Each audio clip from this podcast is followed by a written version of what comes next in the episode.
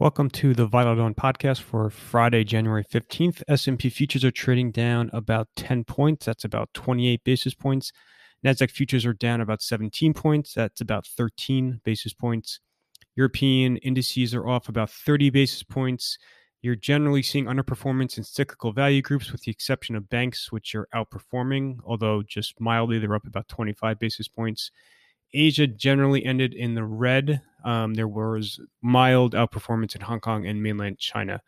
Um, so very quiet morning, uh, very quiet night in terms of major news. Obviously, the Biden stimulus proposal is dominating most of the um, wire services. So Biden is going to be pursuing a two-track stimulus um, policy with a rescue stimulus program, which he unveiled last night, worth about $1.9 trillion. He will be unveiling a recovery stimulus proposal um, sometime in February that could be worth uh, another $1.9 to $2 trillion. Um, so most of the details that were out last night were very consistent with media reports in the last several days. So there are really no surprises. Um, you know, I don't think markets this morning are really rendering a verdict one way or the other as far as it being good or bad. Um, and I would hesitate to kind of try to concoct a new macro narrative for the tape to describe the sell-off in the U.S. yesterday, and then the the mild futures decline this morning. Um, it you know that just strikes me as, as very very mild profit taking. That being said, I think that you know investors are are looking at the broader fiscal backdrop um, and tempering some of their enthusiasm for the following reason. So the 1.9 trillion dollar plan put out by Biden last night is going to run into a buzzsaw of opposition not only from Republicans, but also some Democrats. There are still some moderate Democrats left in the Senate. Um, Joe Manchin is obviously the one that, that comes up most. There are a couple of others. Um, and given the the Democrats only have um, have the smallest possible majority in the Senate, if you lose any of those moderates, um, that obviously could sink legislation, even if you are going to be pursuing reconciliation, um, which only requires a simple majority. So um, that is obviously one big factor. Um, you know, the other one is the Senate has a very busy agenda when Biden takes office. So you have to confirm all Biden's cabinet members. You also are going to be having a Trump impeachment trial. So all of that could delay when the Senate will actually sit down and be considering um, this stimulus proposal by a couple of weeks, if not a couple of months. So that's another factor to keep in mind. You know, there is the issue of whether or not markets will start to push back on all of this deficit funded stimulus. So obviously, Biden is already signaling that he will have a, a fiscal bonanza that follows Trump's fiscal bonanza, which follows Obama's fiscal bonanza, which follows W's fiscal bonanza. So if you look at the trajectory of the U.S. debt pile, it's surged parabolically um, over the last several administrations, and it looks like that will happen again. We haven't really had um, bond markets push back aggressively on spending really since Clinton in the 90s um, and and there aren't necessarily any indications that it's happening dramatically yet. But that certainly is a concern as you've seen yields rise over the last several weeks. Yields obviously um, could undercut the huge expansion in the S and P multiple that we saw last year, um, and that is in the back of people's minds too. And then finally. This um, $1.9 trillion stimulus proposal is going to be exclusively deficit funded. The next one, this recovery program that's due out in February, is going to include some tax hikes. So that will include some um, revenue offsets to all the spending, and that I think too is is creating some anxiety as far as what those specific tax hikes will be.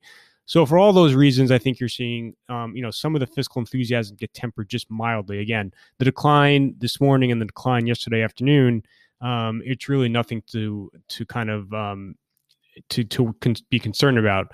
But like I said, I think the fiscal conversation is more nuanced this morning um, than just the kind of unbridled optimism. Other than all the Biden fiscal articles, there's really not much else to talk about.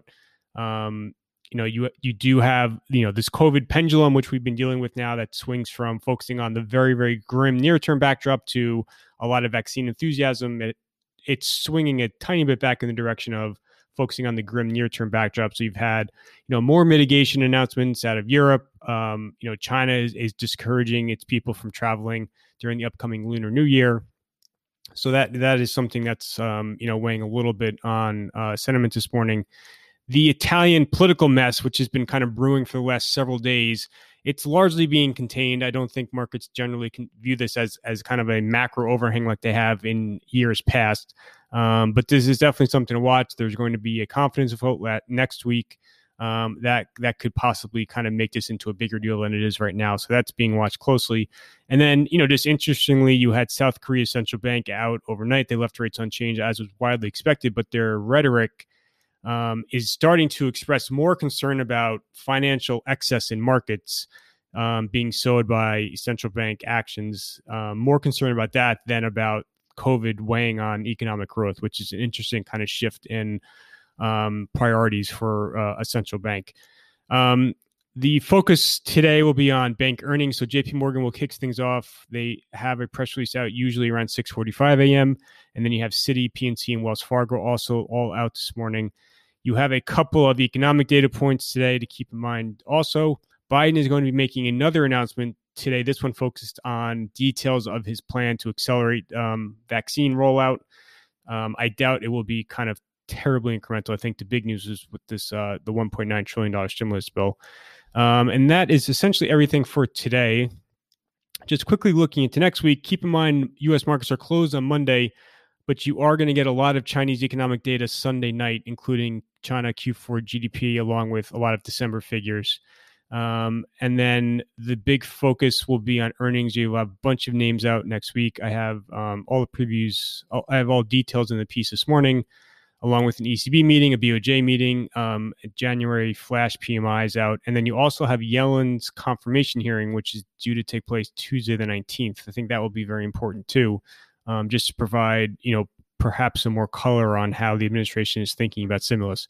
And then, of course, we're also waiting on the two big um, COVID vaccine announcements: Johnson Johnson U.S. phase three and then Novavax uh, UK phase three. Both could be out uh, any day at this point.